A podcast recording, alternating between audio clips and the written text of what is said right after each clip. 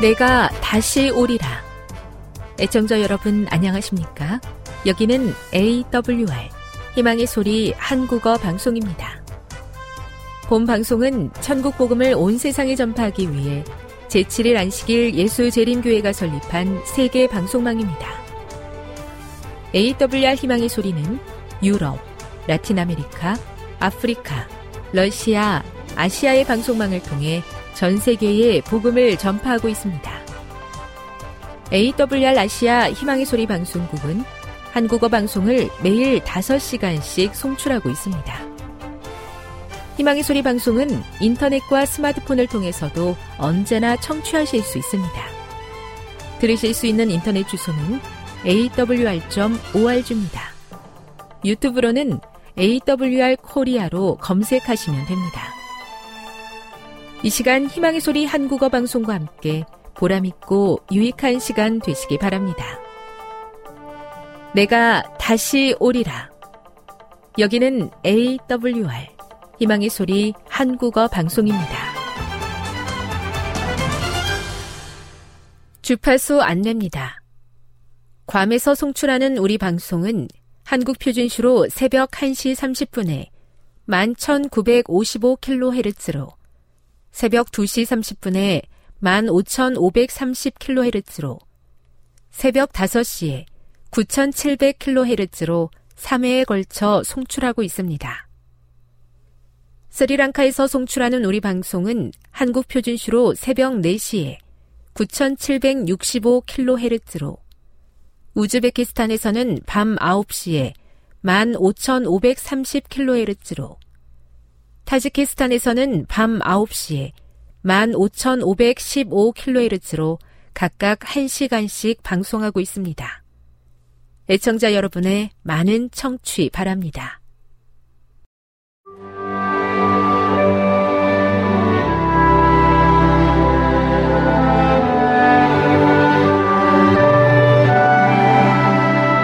읽어주는 교과 셋째 날 9월 5일 화요일 바울 시대의 노예 제도. 다음 구절에서 종과 그 주인에게 주는 권면을 읽어보라. 이 권면을 어떻게 요약하겠는가? 그리스도인 노예와 그리스도인 주인이 에베소의 가정교회에 함께 앉아있는 모습을 상상하며 그리스도인 노예의 주인에 대한 바울의 권면을 듣는 것은 놀라운 일이다. 그리스 로마 시대의 노예 제도는 후대의 신대륙의 노예 제도와 엄청난 차이가 있다. 그 권면은 한 집단에 초점을 맞추지 않는다. 도시에 사는 가정 노예들은 때로 교육의 기회가 있었고 건축가, 의사, 철학자 등으로 일할 수 있었다. 대부분의 노예들은 자유를 얻지 못했지만 어떤 이에게는 특정 기간의 노역 후 자유가 주어지기도 했다. 이러한 차이를 반영하기 위해 최근 성경 번역본에서는 에베소서 6장 5에서 8절의 헬라어 둘로스를 노예보다는 종신종으로 번역하고 있다. 그러나 시대와 문화권 그리고 어떤 상황을 막론하고 노예 제도는 용납할 수 없는 악이다. 하나님은 그분의 무한하신 공의를 따라 노예 소유자를 심판하고 정죄하실 것이며 이에 대해 우리는 감사할 수 있다. 이전에 노예였던 퍼블리우스 사이러스가 말한 노예로 전락하기보다는 차라리 죽는 것이 아름답다는 외침을 기억해야 한다. 이런 모든 현실을 고려할 때 특히 노예들이 주인의 위협 아래 살고 있기 때문에 둘로스는 노예로 번역하는 것이 선호된다. 노예 제도는 바울이 살던 시대에 항상 존재하던 악이었다. 바울은 사회 개혁가로서가 아니라 신자들에게 현실에 대처하는 방법을 건면하고 신자 개인의 변화에 초점을 맞춘 새로운 이상을 제시하는 목회자로서 이 문제를 다루었으며 이는 나중에 사회 전체에 더 큰 영향을 미칠 것이었다. 그의 비전은 로마 제국의 노예 해방이 아니었다. 오히려 그의 견해는 법적인 노예 해방보다는 하나님의 자녀로 입양됨으로 새롭게 창조된 형제 A에 기초한 성도들의 교제에 관한 것이었다. 바울에게 사회혁명은 그리스도의 몸된 교회에서 지역 차원에서 그리고 그리스도인 가정교회와 가정에서 일어나는 것이었다. 교훈입니다. 교회 안에 공존하는 주인과 노예 사이의 현실에 대한 목회자 바울의 권면은 신자 개인의 변화를 넘어서고 사회 전체에 영향을 미치는 결과를 낳았다. 묵상. 기독교 역사에서 큰 오점은 사람들이 노예들에 관한 구절을 자신의 방법으로 사용해 노예 제도를 정당화한 것입니다. 무엇이 그들을 그렇게 이끌었습니까? 적용.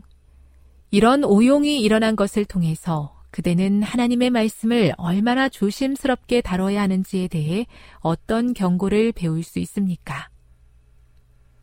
영감의 교훈입니다. 바울은 노예 제도의 기초를 무너뜨릴 원칙들을 가르침.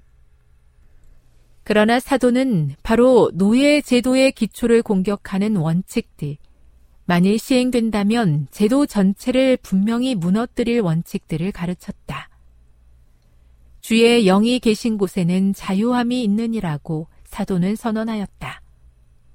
회개할 때 노예는 그리스도의 몸의 한 지체가 되므로 그와 같은 사람은 형제로서 하나님의 축복과 복음의 특권에 있어서 그의 주인과 유업을 함께 누리는 이로서 사랑과 대접을 받아야 하였다. 사도행적 459에서 460 현실과 하나님의 이상 사이에서 고민할 때 도와주시기를 기도합니다. 하나님의 뜻이 우리의 현실 가운데 살아있도록 지혜를 주옵소서. 현실에 부딪히며 어려움이 있어도 우리의 현실을 바꾸어 주실 주님의 날을 더욱 고대하게 하옵소서.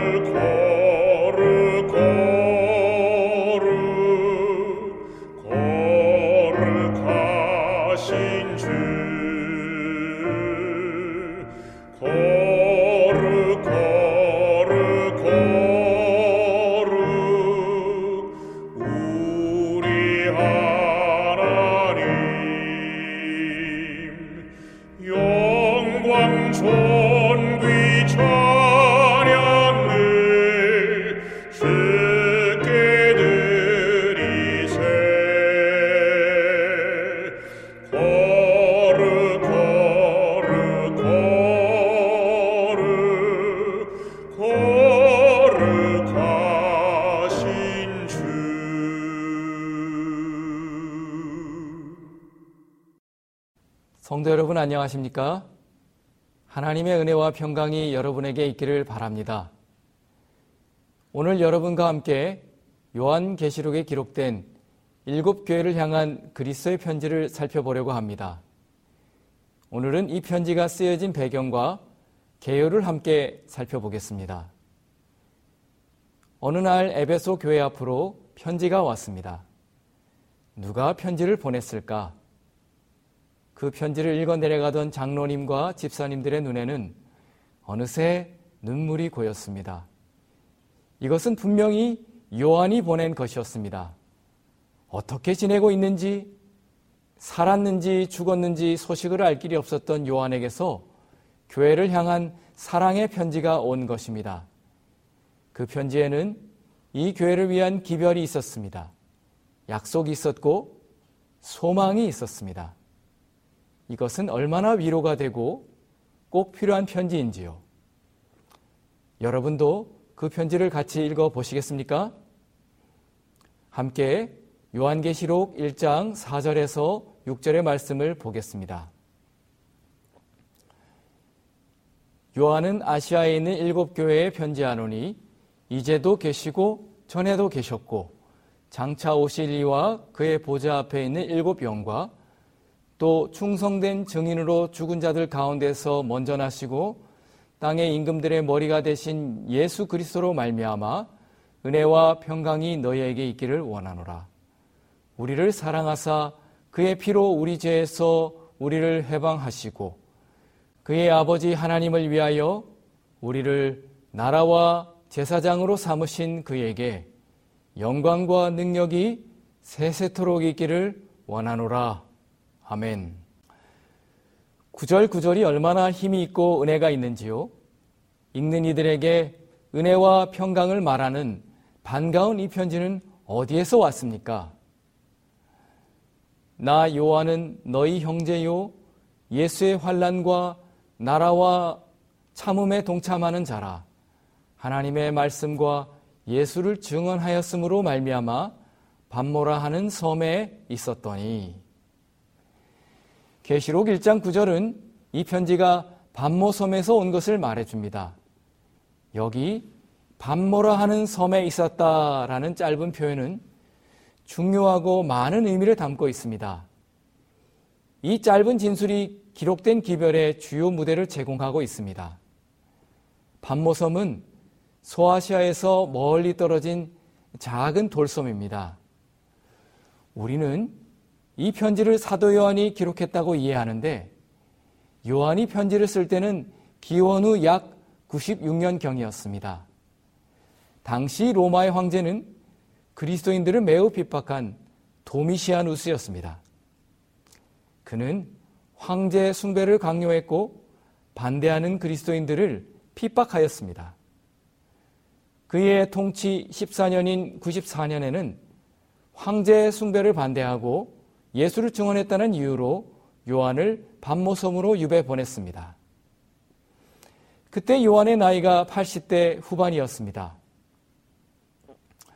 나이든 요한을 먼 반모섬으로 보낸 것은 거기서 돌아오지 말라는 뜻이었습니다. 많은 정치범들이 이곳에서 죽었습니다. 이 섬은 좋은 대리석이 많아서 죄수들은 채석장으로 보내졌습니다. 요한은 그곳에서 얼마나 고된 삶을 살았을까요?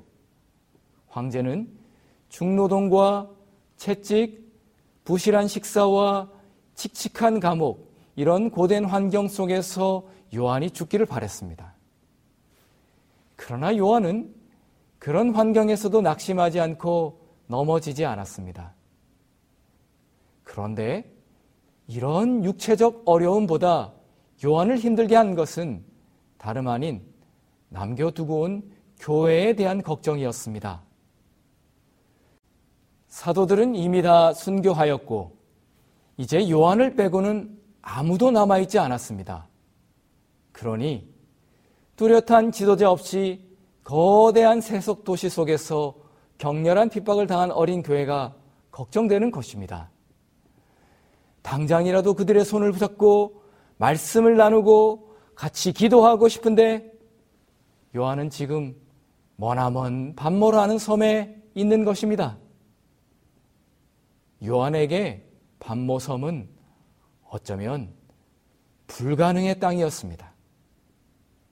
그런 염려와 답답함 가운데 있던 반모에 있던 요한에게 예수님께서 오셨습니다. 그리고 요한에게 계시를 주셨습니다.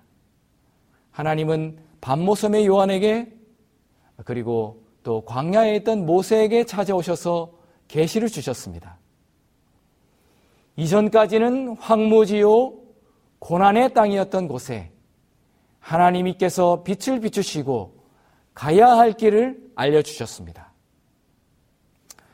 많은 사람들이 요한 계시록이라고 하면 공포와 전쟁을 생각합니다. 그러나 요한 계시록은 회복과 평화가 있을 것을 예언합니다. 우리의 고통과 눈물이 그칠 것이라고 말합니다. 하나님의 말씀은 빛이요. 우리의 삶을 비추어 줍니다.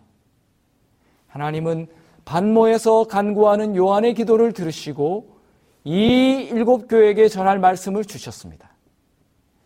그 말씀이 요한이 서 있는 이 반모라 하는 어두운 땅에 빛이었습니다. 그리고 빛을 주시는 하나님께서 일곱 교회에 빛 되신 하나님의 말씀을 주셨습니다. 그것은 어두움을 밝혀주는 등불입니다. 주의 말씀은 내 발의 등이요, 내 길에 비친 것입니다. 오늘 여러분도 혹시 밤모섬 같은 어려운 현실 가운데 있습니까? 여러분의 가는 길에도 하나님의 말씀이 빛을 비추어 주실 것입니다. 하나님의 말씀이 우리를 붙잡아 주고 그 말씀이 우리의 어려운 현실 너머를 바라볼 수 있도록 힘을 주시기를 간절히 바랍니다.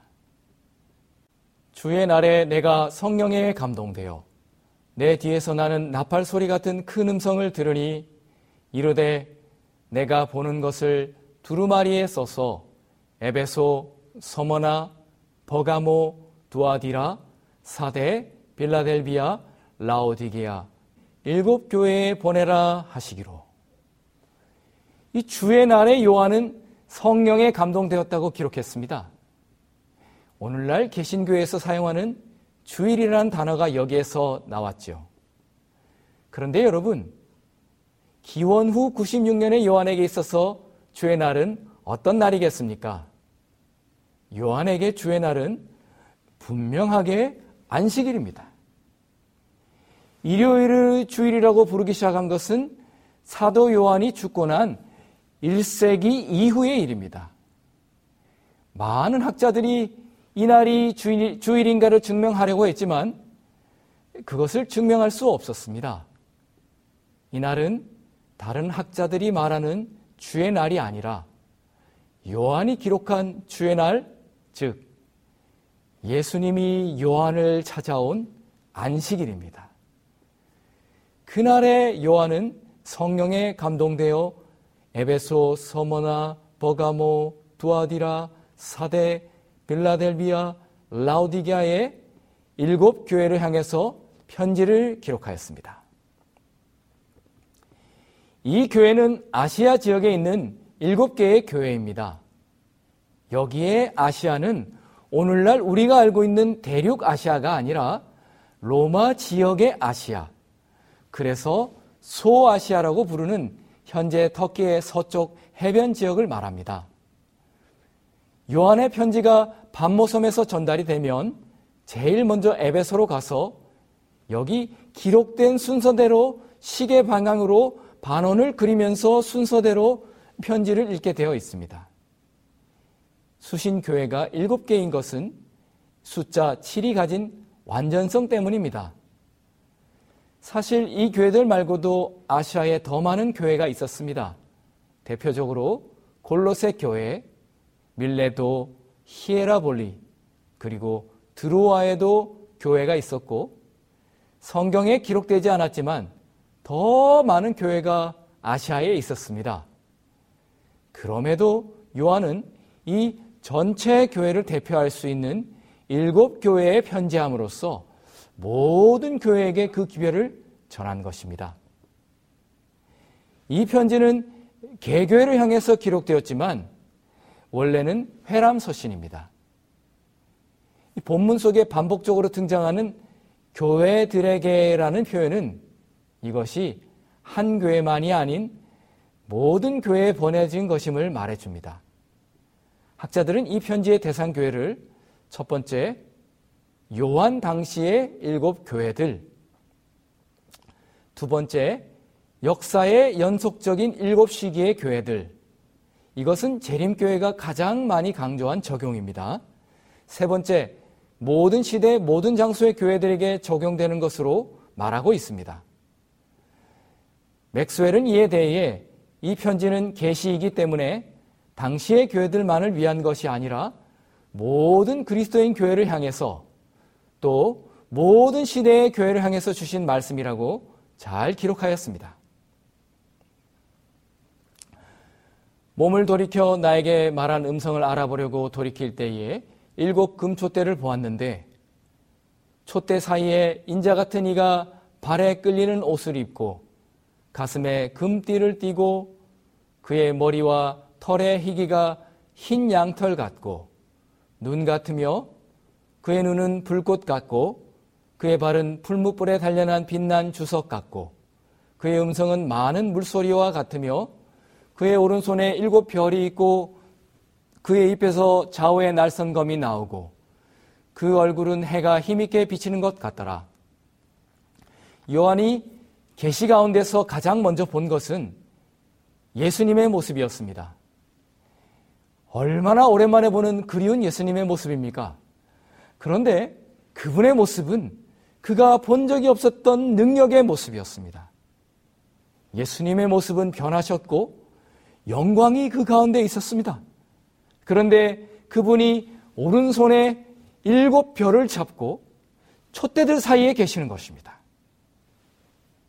이 촛대는 교회를 상징하는 것으로 이해하는데 인자 같은 이가 이 일곱 개의 촛대 사이에 계신 것입니다. 여러분, 이것이 요한의 마음에 얼마나 큰 감동인지요.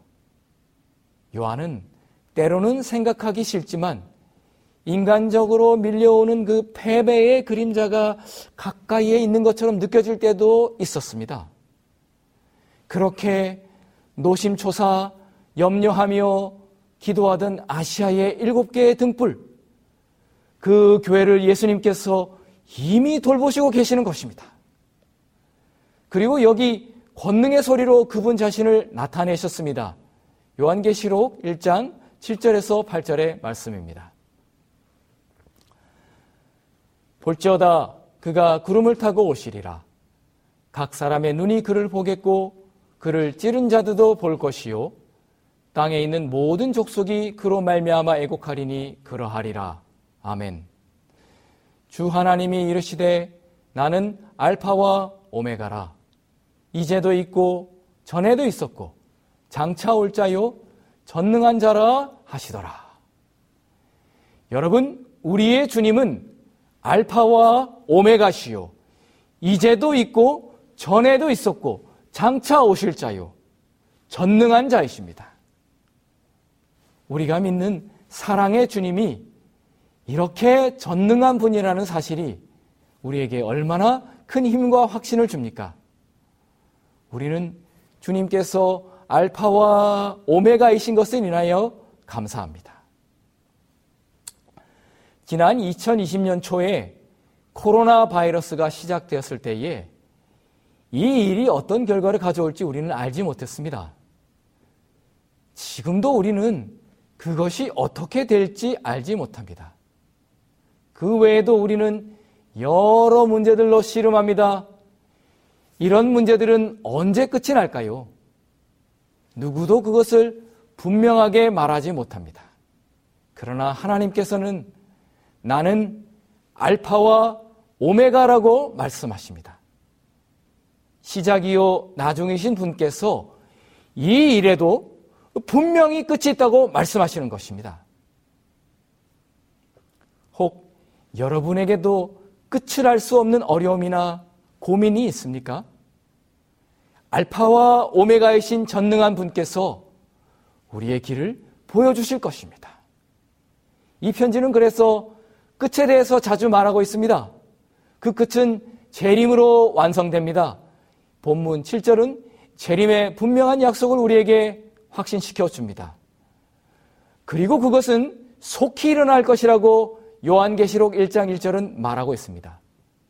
그래서 우리는 주께서 얼마나 속히 오실 것인지 기다립니다. 이 약속은 요한계시록의 반복해서 기록되어 있습니다. 이런 재림의 긴박성에 대한 강조는 하나님의 뜻과 목적에 대한 강조입니다. 그것의 시기에 대한 예지라기보다는 그것의 분명함과 확실히 이룰 것을 강조하는 것입니다.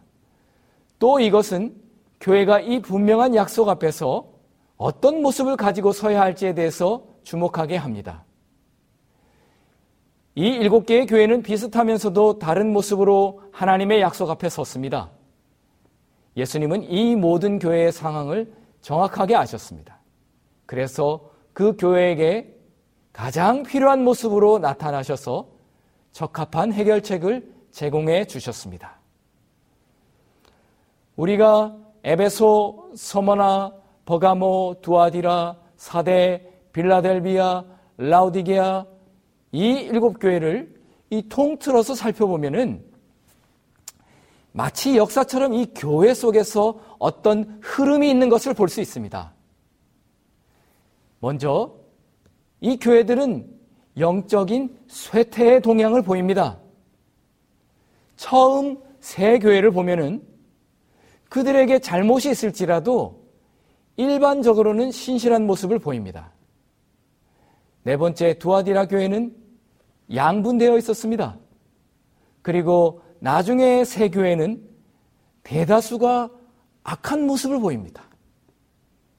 그 교회들에는 남은 자가 소수가 되고 마지막 라오디게아 교회는 좋다고 말할 것이 없는 단계에 이르고 마는 것입니다. 여러분, 그런데 이것과는 또 다른 흐름이 이 일곱 교회 속에서 발견됩니다. 그것은 쇠퇴한 교회로 갈수록 하나님의 약속은 점점 더 많아진다는 것입니다. 죄가 더한 곳에 은혜가 넘친다는 로마서 5장 20절의 말씀과 같이 하나님은 죄가 많은 교회에 더욱 큰 은혜를 주십니다. 하나님은 이 쇠퇴의 흐름을 거스르시고 더 큰 은혜를 부어주시는 것입니다. 사랑하는 성도 여러분. 오늘 우리가 경험하는 어려움들이 많지만 오늘 그곳에 하나님의 은혜가 더욱 풍성할 것을 믿게 되기를 바랍니다. 요한에게는 유배지였던 반모섬은 오늘날 유명한 휴양지와 관광지가 되었습니다. 이 섬은 무언가 특별한 것을 꼽을 수는 없지만 가면 그냥 좋은 그런 섬입니다. 맑고 푸른 애게해와 올리브 향 가득한 빵과 맛있는 음식. 그러나 무엇보다 유명한 것은 바로 요한이 이곳에 있었다는 것입니다. 여러분도 요한 때문에 반모섬에 한번 가보고 싶은 것처럼 많은 사람들이 그 이후로 이곳을 찾아옵니다. 이곳에 약 3천 명 정도의 사람이 사는데 이 사람들이 다 사도 요한 때문에 오늘날까지 먹고 사는 것입니다. 이곳에는 사도 요한이 계시를 받았다고 하는 계시 동굴이 있습니다. 비록 순례객을 위한 전설들로 가득한 곳이지만 저는 이곳을 찾은 것이 참 의미가 깊었습니다. 그곳의 중심에 게시되어 있는 성경절을 제가 찍어온 것입니다. 재림교인으로서 이 거기서 이 성경절을 보면서 무릎이 탁 쳐졌습니다. 요한계시록 14장 7절의 말씀이죠. 무엇입니까? 하나님을 두려워하며 그에게 영광을 돌리라. 이는 그의 심판하실 시간이 이르렀음이니 이후는 제가 말하지 않아도 여러분이 저절로 외우는 절대 잊어버릴 수 없는 세 천사의 기별이 여기에 기록되어 있는 것입니다. 이 기별이 요한계시록의 핵심 기별입니다. 이 반모섬의 중심에서 세 천사의 기별을 발견했죠. 그리고 그날 요한처럼 돌밭에 앉아서 요한이 기록한 모든 성경을 다 읽었습니다. 섬의 정상에 있는 요한 수도원도 가보았습니다. 정말 은혜와 감동이 있는 시간이었습니다. 그 다음날 중요한 시간이 다가왔습니다. 여러분, 섬에서 가장 중요한 시간은 배 시간입니다. 섬은 배를 통해서 연결되기 때문에 섬의 모든 일과는 이 배 시간을 중심으로 움직일 수밖에 없습니다. 그날 제가 반모섬에서 나가는 배 시간이 오전 10시였습니다.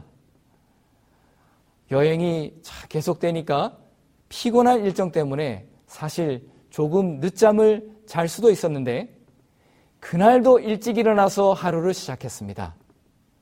아침 식사를 하면서 뉴스가 궁금해서 TV를 켰는데 그리스어로 하는 방송이라서 알아들을 수가 없었습니다. 그런데 제가 그 뉴스에서 아주 중요한 것을 발견했습니다. 무슨 말인지 알아둘 수 없는 말들이 다 지나가는데 화면에서 이 시계가 한 시간이 움직이는 것이 보이는 것입니다. 이것이 무슨 의미일까 생각하다가, 아, 어쩌면 시간이 한 시간 앞당겨진 것일지도 모르겠다고 결론 내렸습니다. 우리나라와 달리 유럽은 썸머타임을 실시하는데 그날이 한 시간을 당겨서 예전에 9시가 10시로 변하는 그날이었습니다. 당시에는 스마트폰이 없었고 인터넷도 어, 활발하지 않았기 때문에 그걸 놓쳤다면 알 수 없었을 것입니다. 그래서 저는 좀 더 빨리 준비하고 항구에 1시간 일찍 나갔습니다. 그런데 정말 제 시계로 9시에 배가 오는 것입니다. 만약에 제가 그날 일찍 준비하지 않았다면 그리고 그것을 보지 못했다면 저는 배를 놓치고 요한처럼 밤모섬에 갇혀서 며칠을 더 지내야 했을 것입니다. 얼마나 다행이고 감사했는지요. 여러분, 우리가 놓치지 말고 분명히 바라보아야 할 것이 있습니다. 요한이 기록한 일곱 교회에 보내는 편지는 우리에게 회복하라, 충성하라, 회개하라, 굳게 잡으라, 그리고 열심을 내라고 말합니다.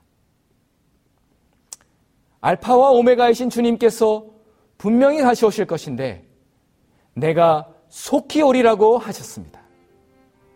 우리는 이 약속을 얼마나 분명하게 바라보고 있습니까? 우리가 그 약속에 초점을 맞추고 준비하고 깨어 있는다면 우리는 그 구원의 배에 오르게 될 것입니다. 그 배에 오를 때의 기쁨은 얼마나 크겠습니까? 여러분, 이 배는 절대 놓쳐서는 안 됩니다. 그 사실을 분명하게 기억하십시오. 우리가 이것에 초점을 맞추고 그 약속을 중심으로 살아야 할 것입니다. 오늘 여러분도 분명하게 이 예수 그리스도께서 주시는 계시에 초점을 맞추게 되기를 간절히 바랍니다. 하나님께서는 분명히 우리에게 초점을 맞추시고 우리에게 필요한 계시를 주셨습니다. 그리고 오늘 귀 있는 자는 들으라고 말씀하셨습니다. 오늘 주님께서 우리에게 말씀하시는 그 음성을 듣게 되기를 간절히 바랍니다. 반모라는 섬에 있던 요한에게 오셔서 희망과 약속을 주신 예수님께서 오늘 여러분이 있는 곳에도 함께 하시고 여러분의 삶 속에 은혜를 주시기를 간절히 바라면서 말씀을 드리겠습니다.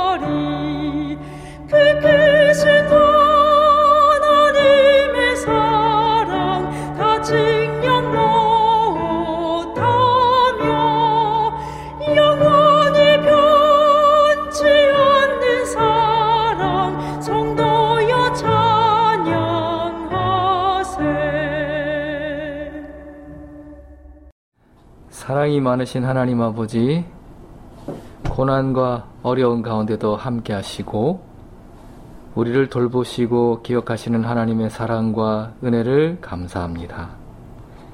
주님, 그 귀한 사랑으로 우리 교회를 돌보아 주시옵시고, 하나님의 은혜 가운데 인도하셔서 주님의 귀한 뜻을 드러내는 하나님의 귀한 교회들 에게 도와 주시옵소서. 주의 은혜가 오늘도 우리와 함께 하시고 우리의 고난 가운데 주의 은혜가 인도하심을 감사드리오며 우리를 사랑하시는 예수 그리스도의 이름으로 간절히 기도합니다. 아멘.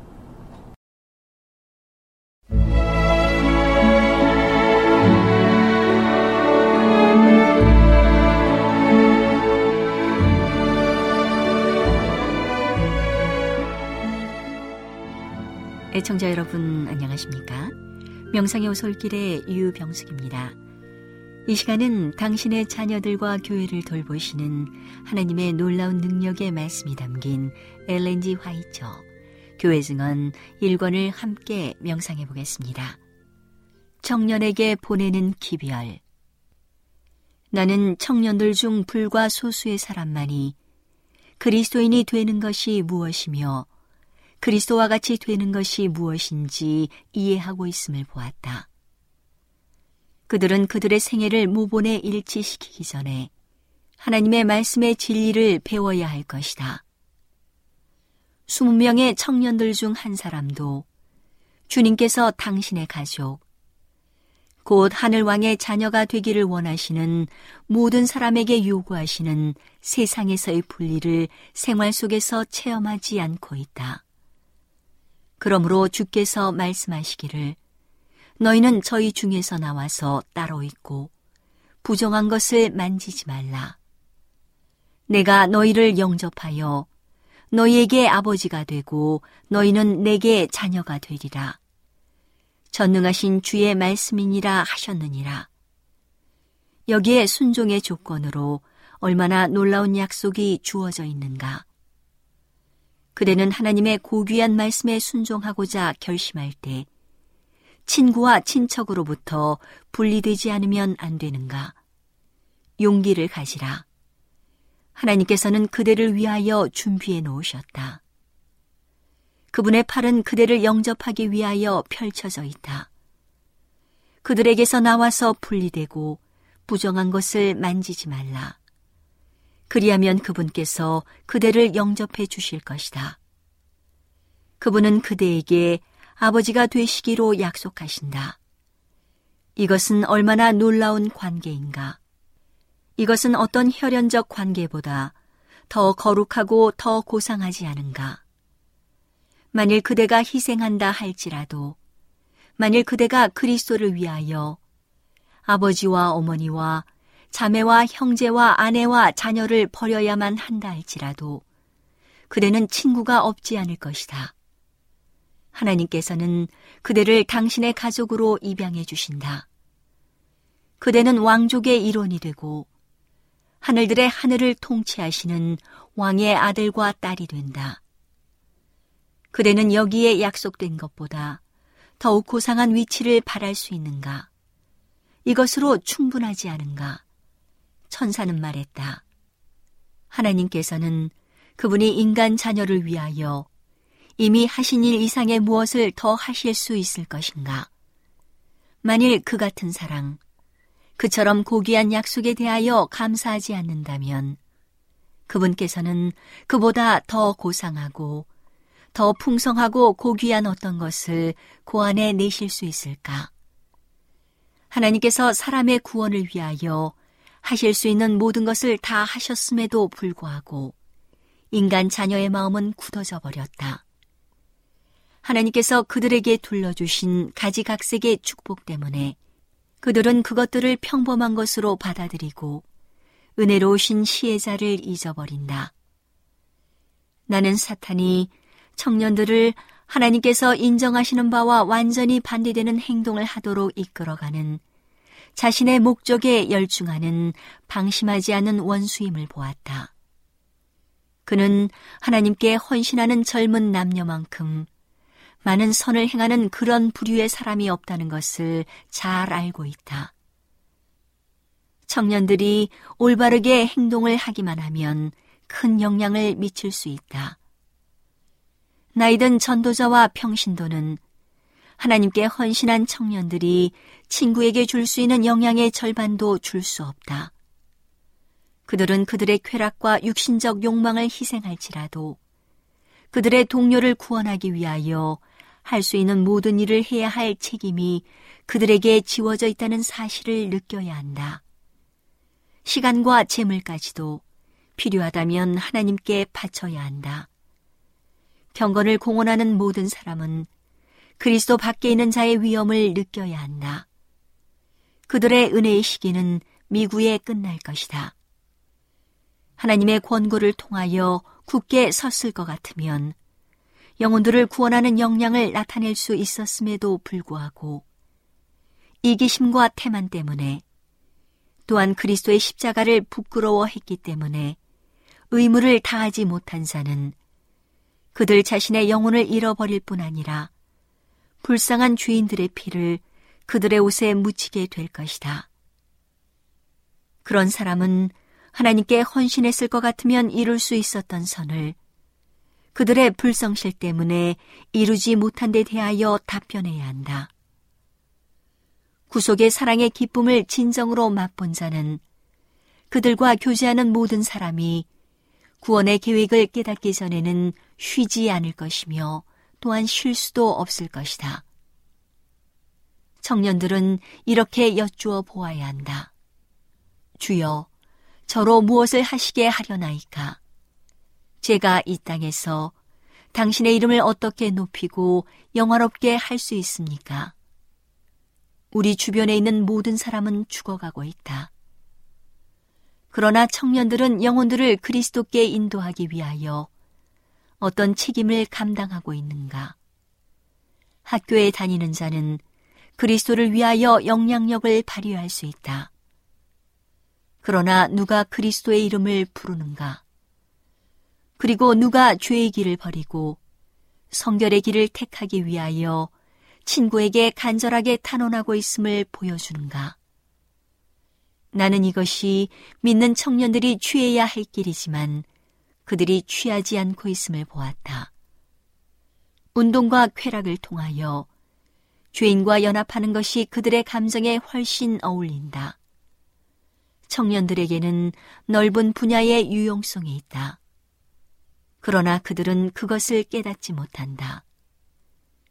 이제 그들은 죽어가는 죄인들에게 접근하는 길을 찾는 일에 그들의 정신적 힘을 발휘하여 거룩함의 길을 그들에게 알려주고 한 영혼일지라도 기도와 간구로 그리스도께 인도하기를 바라노라. 이 얼마나 고상한 사업인가. 오늘은 당신의 자녀들과 교회를 돌보시는 하나님의 놀라운 능력의 말씀이 담긴 엘렌지 화이처 교회 증언 1권을 함께 명상해 보았습니다. 명상의 오솔길이었습니다.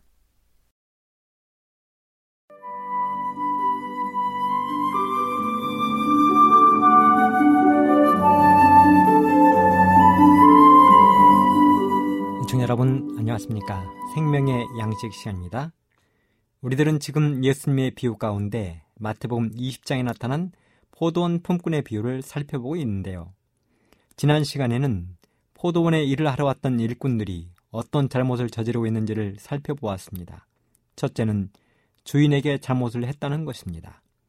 할 일이 없어서 장터에 놀고 섰던 자신들을 포도원에 들여보내고 일이 마치자마자 약속했던 한 테나리온을 지급했음에도 불구하고 주인을 향하여 원망의 목소리를 냈던 그들이었습니다.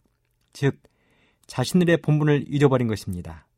처음에는 감사한 마음으로 포도원에 들어갔던 그들이 시간이 흐르고 옆 사람과 비교하면서 감사가 불평으로 바뀐 것입니다.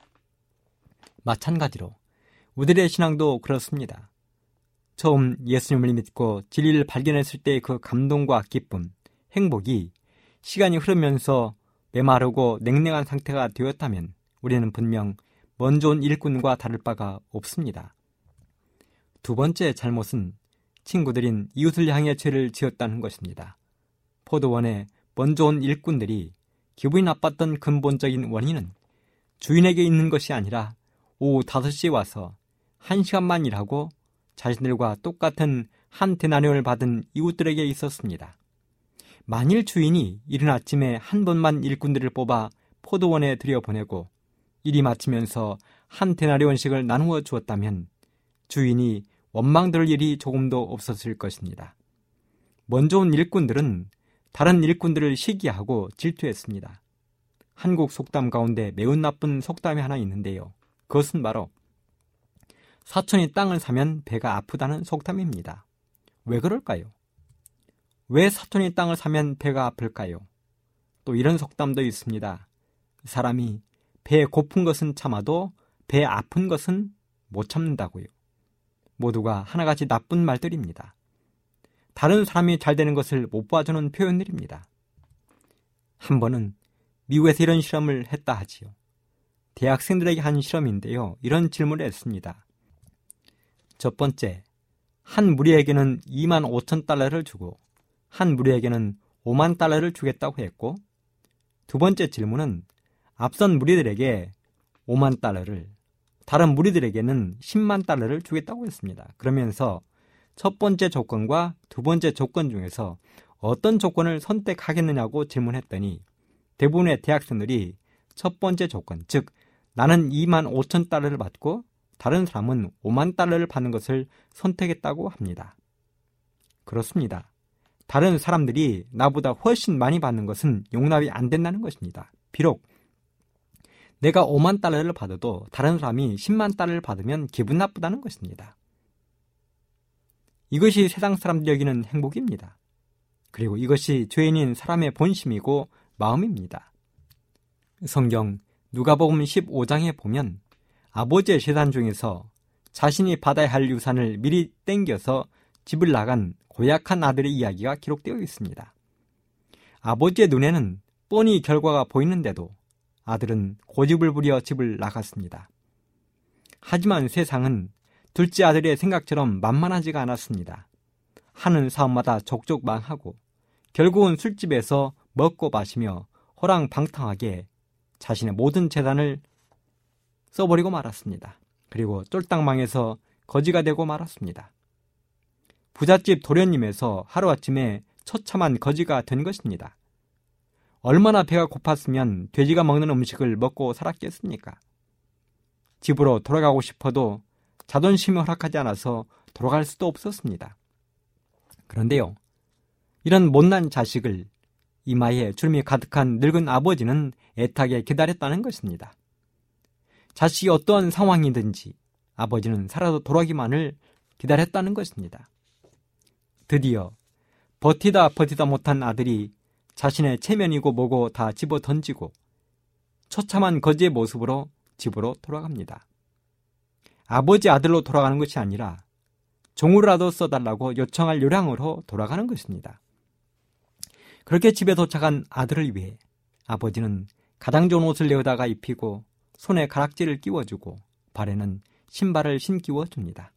거기다가 소와 양을 잡고 맛있는 음식을 만들어서 잔치를 베풀어 줍니다. 집에서는 아버지의 웃음소리가 들려오고 멋진 풍악 소리가 들려옵니다. 그런데 바로 그때 농장에 나갔던 형이 집으로 돌아왔습니다. 그리고 형은 집에서 나는 아버지의 웃음소리와 음악소리를 들었습니다. 사실 둘째가 집을 나간 이후로 이 집은 정막 강산이었습니다. 아버지 얼굴에서는 웃음꽃이 사라진 지 오래고 어느 누구도 큰 소리를 내지 못했습니다. 잔치는커녕 노랫소리도 나지 않았습니다. 그런데 그랬던 집에서 노랫소리가 들리고 아버지의 웃음소리가 들려오는 것입니다. 알고 보니 아버지의 재산을 미리 챙겨나간 동생이 쫄딱 망하고 거지가 되어 돌아왔는데 바로 그 아들을 위하여 아버지가 잔치를 열었다는 것입니다. 바로 그때 형이 어떤 반응을 보였는지를 성경은 이렇게 기록하고 있습니다. 누가복음 15장 25절 30절 마다들은 밭에 있다가 돌아와 집에 가까이 왔을 때에 풍류와 춤추는 소리를 듣고 한 종을 불러 이 무슨 일인가 물은데 대답하되 당신의 동생이 돌아왔음에 당신의 아버지가 그의 건강한 몸을 다시 맞아들이게 됨을 인하여 살찐 송아지를 잡았나이다 하니 저가 노하여 들어가기를 즐겨 아니하거늘 아버지가 나와서 권한대 아버지께 대답하여 가로되 내가 여러 해 아버지를 섬겨 명을 어김이 없거늘 내게는 염소 새끼라도 주어 나와 내 벗으로 들게 한 일이 없더니 아버지의 살림을 창기와 함께 먹어버린 이 아들이 돌아오매 이를 위하여 살찐 송아지를 잡으셨나이다. 그렇습니다. 형에게 있어 동생이 돌아오는 것은 기쁜 일이 아니었습니다. 잃어버렸던 동생이 회개하고 돌아와 아버지의 품에 안긴 것이 형에게는 행복하지 않았습니다. 형은 아마도 동생이 영영 돌아오지 않거나 돌아와도 아픈 병자가 되어 사람 구실을 못할 상태로 왔다면 행복했을지도 모르겠습니다. 그는 아버지가 동생을 위하여 잔치를 베푼 것에 불같이 화를 냈습니다. 청자 여러분, 이것이 죄인의 모습입니다. 죄로 찌든 사람의 본심입니다. 자신의 이익이 침범을 당하면 동생에게도 냉랭하게 대하는 것이 사람입니다. 그런데 먼저 온 품꾼들이 그렇게 하고 있는 것입니다. 성경 야고보서 3장 4절에 보면 이렇게 기록하고 있습니다. 시기와 다툼은 세상적인 것이며 정욕적이요 마귀적인 것이라고 했습니다. 여러분 우리는 이런 죄를 짓지 맙시다. 다른 사람, 특별히 나보다 약하고 힘없는 사람을 배려하는 예수님의 정신을 품게 되기를 간절히 바랍니다. 세 번째로 먼저 온 품꾼들이 잘못하고 있는 것은 자기 자신에게 잘못을 하고 있는 것입니다. 지금 자신들의 신분이 하루 벌어서 하루 먹고 사는 하루살이 같은 인생이라는 것을 그들이 잊어버린 것입니다. 그런데 그런 그들이 자신의 신분을 망각하고 주인에게 대들고 있는 것입니다. 힘없는 사람들을 말로 때리고 있는 것입니다. 우리 예수님은 종의 종이라고 했고 사도 바울은 자신을 가리켜서 나는 모든 사람에게 빚진 자라고 고백했습니다. 하물며 죄인들, 하루살이 인생들이랴 뭐라 하겠습니까? 그런데 그들이 주인을 향해 얼굴을 꼿꼿이 쳐들고 있는 것입니다. 하나님을 향해 얼굴을 꼿꼿이 쳐들고 있는 우리들의 모습입니다. 혹시 우리들 가운데 이런 분들 계십니까? 신앙의 연수로, 교회의 직분으로, 명예와 재산으로 연약한 사람들을 누르고 힘들게 하는 분이 계십니까? 그렇다면 회개하십시오. 그들은 모두 먼저 온 일꾼들과 다를 바가 없는 것입니다. 감사합니다.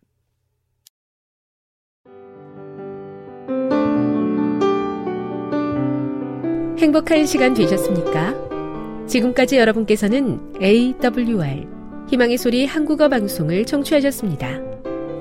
방송을 청취하시고 문의를 원하시는 분은 우편번호 02461 대한민국 서울시 동대문구 이문로 1길 11 희망의 소리 방송부 앞으로 편지나 엽서를 보내주시거나 지역번호 02-3299-5296에서 8번으로 전화 주시기 바랍니다. 지금까지 함께 해주신 애청자 여러분들께 감사드립니다. 애청자 여러분, 다음 이 시간까지 하나님 안에서 늘 평안하십시오. 감사합니다. 내가 다시 오리라. 여기는 AWR 희망의 소리 한국어 방송입니다.